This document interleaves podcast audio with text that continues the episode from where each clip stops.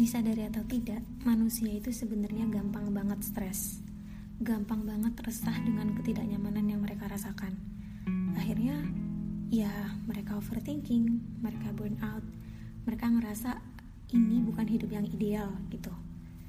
Tapi sebenarnya manusia itu sendiri kurang menyadari kalau ternyata muara untuk menyelesaikan ketidaknyamanan itu adalah dengan menyadari adanya ketidaknyamanan dalam diri kita. Dan dengan menyadari ketidaknyamanan tersebut, maka kita akan tahu kalau sebenarnya ketidaknyamanan yang kita rasakan adalah juga bagian dari hidup kita, kayak bukan sesuatu yang asing gitu dalam hidup kita. Hi everyone, Assalamualaikum warahmatullahi wabarakatuh. Semoga kalian sehat selalu ketika mendengarkan podcast ini dan seterusnya. Nah, di episode pertama podcast ini, aku pengen menghadirkan tentang sebuah proses keberangkatan hidup manusia dari ketidaknyamanan. Maksudnya itu gimana? Seringkali ya, manusia itu memandang ketidaknyamanan dari sisi yang kurang menyenangkan. Artinya dia itu hal-hal yang berbau menyakitkan, gak enak, bikin rasanya kayak gak betah hidup, pengen mati aja, kayak gitu-gitu. Nah, gimana caranya sebenarnya kita itu bisa menyikapi ketidaknyamanan tadi dan memandang ketidaknyamanan dari sisi yang berbeda? Di sini aku punya 3 poin yang pengen aku obrolin. Yang pertama adalah apa sih sebenarnya faktor-faktor yang memicu manusia itu ngerasa nggak nyaman dalam beberapa hal atau bahkan banyak hal dalam kasus kehidupannya. Terus gimana akhirnya kita itu merespon? Dan apa gitu yang kita tampakkan ketika kita ngerasa gak nyaman gitu. Orang lain tuh melihat kita tuh bagaimana ketika gak nyaman gitu. Apakah mereka bisa menangkap kalau kita tuh lagi gak nyaman atau gimana gitu. Nah yang ketiga, gimana caranya akhirnya kita itu menyikapi ketidaknyamanan yang kita rasakan. Kita itu denial atau kita berusaha mentoleransi. Terus akhirnya kita menyadari, terus mau menerima, akhirnya kita juga mau gitu untuk menghadapi ketidaknyamanan tersebut. Kita kan udah sering dengar ya pembahasan zona nyaman. Yang kita tahu zona nyaman itu emang bener-bener bikin kita nyaman, bikin kita terlena gitu. Tapi apa kabar zona tidak nyaman tadi? Apakah dia itu bener-bener bikin kita ngerasa gak nyaman? Atau sebenarnya dari ketidaknyamanan tadi kita itu bisa bertumbuh, kita itu bisa berkembang, dan kita bisa berubah menjadi orang yang lebih baik gitu dari ketidaknyamanan yang kita rasain tadi. Buat aku pribadi, kalau zona tidak nyaman adalah zona yang sebenarnya ya memberikan kita sebagai manusia ruang untuk bertumbuh, seperti yang udah tadi aku bilang. Jadi zona tidak nyaman itu bukan cuman untuk ngerasain sakitnya ketidaknyamanan itu sendiri, tapi ada banyak hal yang ternyata aku pribadi sudah menjalani dan mungkin banyak orang di luar sana juga menjalani, lalu dihadapi, dan itu tuh awal mulanya dari ketidaknyamanan gitu. Walaupun sebenarnya juga sering ya kalau misalnya dibilang terjebak di zona nyaman tanpa disadari itu sering banget gitu. Lalu dari ketidaknyamanan yang aku rasain tadi, akhirnya aku pribadi itu juga lebih paham gitu kalau dunia itu memang gak seramah itu. Kadang-kadang ada pikiran juga kalau dunia gak adil, padahal Allah sendiri adalah zat yang maha adil. Gak mungkin Allah itu gak memberikan keadilan kepada setiap hambanya gitu. Jadi pokoknya kalau misalnya udah ngomongin tentang ngerasa gak nyaman, itu pasti identik dengan derita, dengan resah, gelisah yang kayaknya tuh gak akan berkesudahan. Kecuali ya kalau misalnya kita udah istighfar gitu. Dan istighfar pun juga belum tentu cukup untuk meredakan rasa tidak nyaman kita. Kita masih harus berusaha yang lain gitu. Masih harus istilahnya healing lah. Masih harus coba kasih self reward ke diri kita lah, atau apa segala macam, banyak banget istilah yang sekarang udah tren. Dan itu tadi, itu usaha-usaha kita supaya kita bisa beranjak dari ketidaknyamanan. Tadi kan udah aku bahas ya 3 poin yang paling penting yang bakalan aku sampein di podcast ini. Itu adalah faktor yang memicu ketidaknyamanan kita, Terus yang kedua adalah bagaimana ekspresi kita, respon kita, dan bagaimana kita menghadapi ketidaknyamanan itu. Di poin pertama, kalau ditanya faktornya itu apa, macam-macam pastinya. Ada yang hal kecil atau sepele, tapi ternyata emang buat kita itu gak nyaman.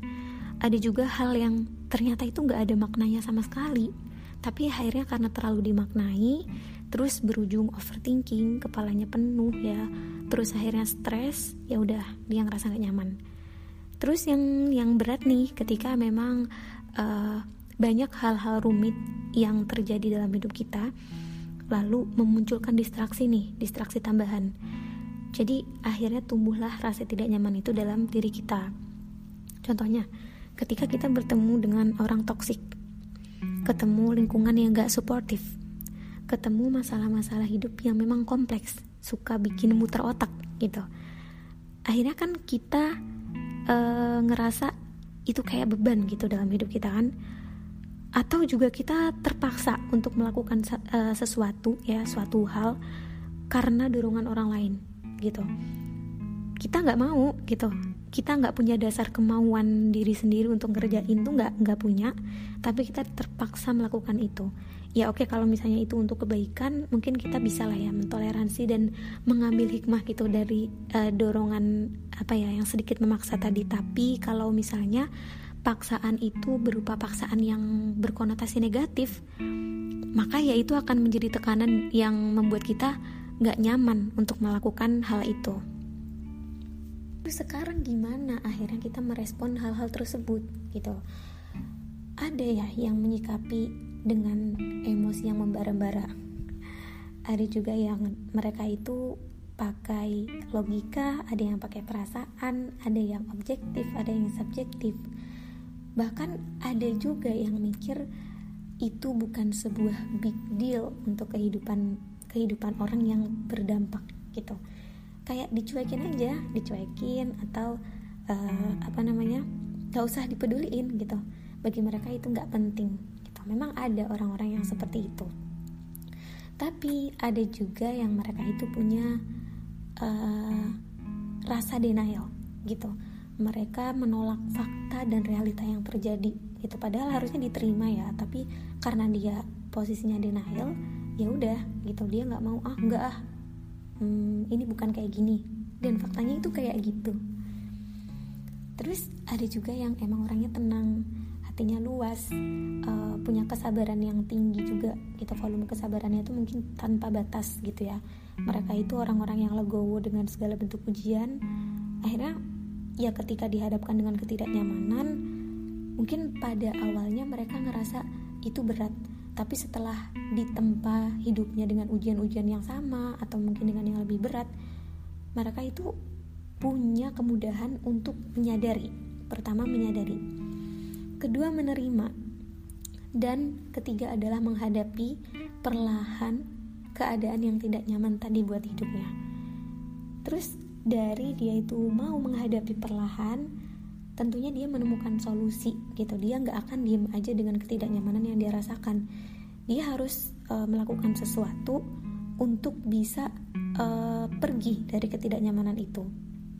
Padahal ya kalau dipikir-pikir, ketika orang yang memang sudah punya solusi tadi, punya jalan keluar ya, dikasih jalan keluar, mereka ingin pergi dari ketidaknyamanannya, belum tentu gitu sebenarnya mereka akan ketemu fase yang nyaman gitu. Kayak belum tentu fase dari tidak nyaman tuh langsung ke yang nyaman tuh belum tentu. Bisa jadi dia dipindahkan dari ketidaknyamanan satu ke ketidaknyamanan yang lain, karena memang yang di atas sedang ingin menguji dia gitu, dan emang itu yang harus dilewatin dia sebelum dia ketemu dengan zona nyaman yang dia mau gitu. Mungkin aja memang yang di atas bakalan bilang kalau zona nyaman yang kamu cari itu gak sepenuhnya membuat kamu nyaman, gak sepenuhnya menguntungkan kamu, jadi kamu ke zona tidak nyaman dulu yang lain gitu. Dan sekarang aku pengen ngebahas dari highlight paling besar dari cara bersikap yang terakhir tadi, yang memang punya keluasan hati atas segala macam ketidaknyamanan ya. Dan itu sebenarnya adalah sikap wajib yang harus kita tunjukkan, yang harus kita keluarin sebagai seorang muslim gitu. Itu merupakan sebuah kebaikan buat orang-orang muslim yang ketika diuji mereka akan bersabar, yang ketika dikasih kebahagiaan pun mereka harusnya bersabar gitu, karena sebenarnya kebahagiaan itu adalah ujian dan ketidaknyamanan, kepahitan, kedukaan itu juga ujian, sama-sama bentuk dari Allah gitu, sama-sama bentuk ujian dari Allah. Dalam hal-hal yang kurang berkenan, maksudnya yang bikin kita itu ngerasa nggak nyaman, sebenarnya sah-sah aja kalau kita itu meluapkan emosi, kita itu merespon dengan kemarahan, dengan denial, dengan kekecewaan, sedih gitu kan, frustasi dan lain sebagainya, itu wajar ya, karena kalau ngikutin fitrah manusia, kita punya perasaan, kita punya emosi yang memang harusnya kita luapkan ketika kita butuh gitu, kayak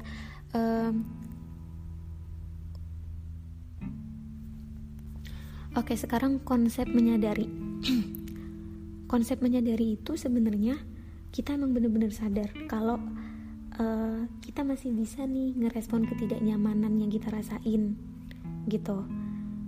Terus saat kita menyadari hal-hal yang gak nyaman tadi itu, kita bakal bilang ke diri kita sendiri kalau hal itu adalah hal yang lumrah gitu, itu biasa aja dalam hidup, itu cuman ibaratnya kayak pelangi kita dalam hidup kita ya. Dengan begitu, kalau kita udah menyadari, kita akan lebih mudah untuk menerima gitu, kita menerima kalau ternyata ketidaknyamanan ini tuh memang benar-benar terjadi ya dalam hidup kita, ternyata emang ada dan itu menimpa kita itu, bahkan kita ngerasa kalau misalnya kita gak bisa lepas dari hal-hal itu, kita memang selalu bergandengan dengan kebahagiaan dan juga kesedihan dalam satu waktu biasanya gitu ya, kadang datang sedihnya, kadang datang bahagianya, kadang datang nyamannya, kadang datang gak nyamannya, dan mereka selalu hadir dengan 50-50 gitu, sama, gak ada yang menderita banget, gak ada yang bahagia banget gitu, tergantung gimana kita menyikapi dan memandang apa yang datang ke kita itu sebagai apa sih gitu loh, sebagai peringatankah, sebagai ujiankah, sebagai nikmatkah, itu tergantung ke individu yang menerima. Dan ketika kita meluapkan itu bukan sebuah kesalahan gitu, itu sebuah kewajaran yang menurut aku pribadi nggak apa-apa asalkan dalam batas yang wajar gitu. Bukan cuma menurut aku pribadi ya, tapi menurut beberapa peneliti dan buku yang sudah aku baca plus kelas-kelas yang aku ikutin tentang manajemen emosi, itu adalah hal yang wajar gitu. Nah, barulah kalau misalnya emang emosi itu sudah terluapkan dengan cara yang tepat, misalnya dengan orang yang tepat juga dan dalam skala yang wajar, kita coba pindah ke next step gitu, ke babak selanjutnya untuk mau menyadari, menerima dan menghadapi ketidaknyamanan itu. Itu pasti di awal tuh kita akan merasakan emosi ya, ada gejolak dalam batin kita. Baru kalau kita udah selesai dengan emosi itu, kita udah berhenti dari emosi itu, kita baru mulai untuk berjalan ke step menyadari. Lalu setelah kita menyadari, kita bisa menerima dan kita mampu untuk menghadapi kenyataan itu.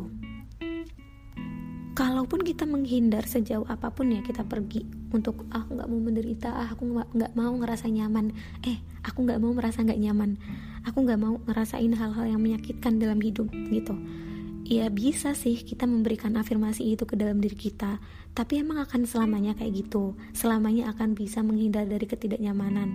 Gak akan mungkin gitu, karena sebenarnya itu adalah bagian dari takdir kita yang kapan aja tuh Allah bisa kasih gitu loh.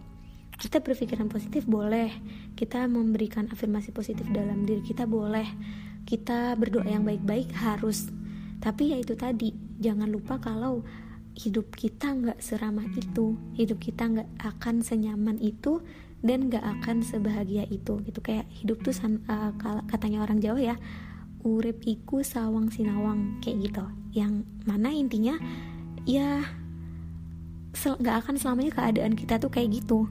Kita roda hidup kita terus berputar, jadi pahami aja perputaran zona waktu kita. Step terakhir, step terakhir ketika kita udah menyadari kita mau menerima, akhirnya kita sampailah di step kita bisa menghadapi ketidaknyamanan itu. Ya kalau udah di step itu kita gak akan ngerasa sulit gitu, maksudnya mungkin masih ngerasa adalah beban sedikit, tapi untuk jalan menemukan solusi itu gak akan sesulit sebelum kita menerima dan menyadari dan menerima gitu. Kayak ada kelegaan yang lebih besar aja dalam hati kita, dan pada dasarnya emang menyadari lalu kita menerima itu tuh serangkaian bekal untuk menuju tahapan dimana kita akan menghadapi ketidaknyamanan itu dan mencari solusi yang paling tepat untuk kita pakai menyelesaikan ketidaknyamanan yang kita rasakan. Nah, ketika kita udah berjalan nih dalam langkah menghadapi, bekal kita untuk ngerasa lebih mudah tuh apa sih? Biar kayak enak nih jalannya, gak apa-apa kita ngerasa sulit, gak apa-apa kita ngerasa gak nyaman. Gimana ya caranya biar kita itu enjoy dengan ujian kita, dengan keresahan hidup kita tuh gimana? Bekal kita itu cuman percaya sama semesta. Kalau setiap kesulitan, setiap ketidaknyamanan dan kepahitan dalam hidup itu punya zona waktunya masing-masing. Ketika yang di atas itu ngasih timing untuk kita mulai, maka yang di atas juga udah memasang timing untuk kita selesai.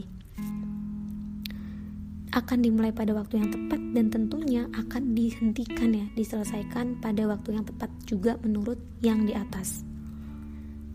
Karena gini, saat kita itu ngerasa gak nyaman dengan sebuah perkara, lalu kita itu mau bergerak ya, dan beranjak mencari titik dan juga akar ketidaknyamanan itu, maka Allah juga bakalan senantiasa membantu dan menaungi niat-niat baik kita. Allah sendiri sudah berfirman bahwasanya tidak akan merubah keadaan suatu kaum kecuali kaum itu sendiri yang merubah keadaannya. Jadi artinya Allah itu gak akan membiarkan kita terjerembab gitu dalam ketidaknyamanan itu, asalkan kita mau juga berusaha.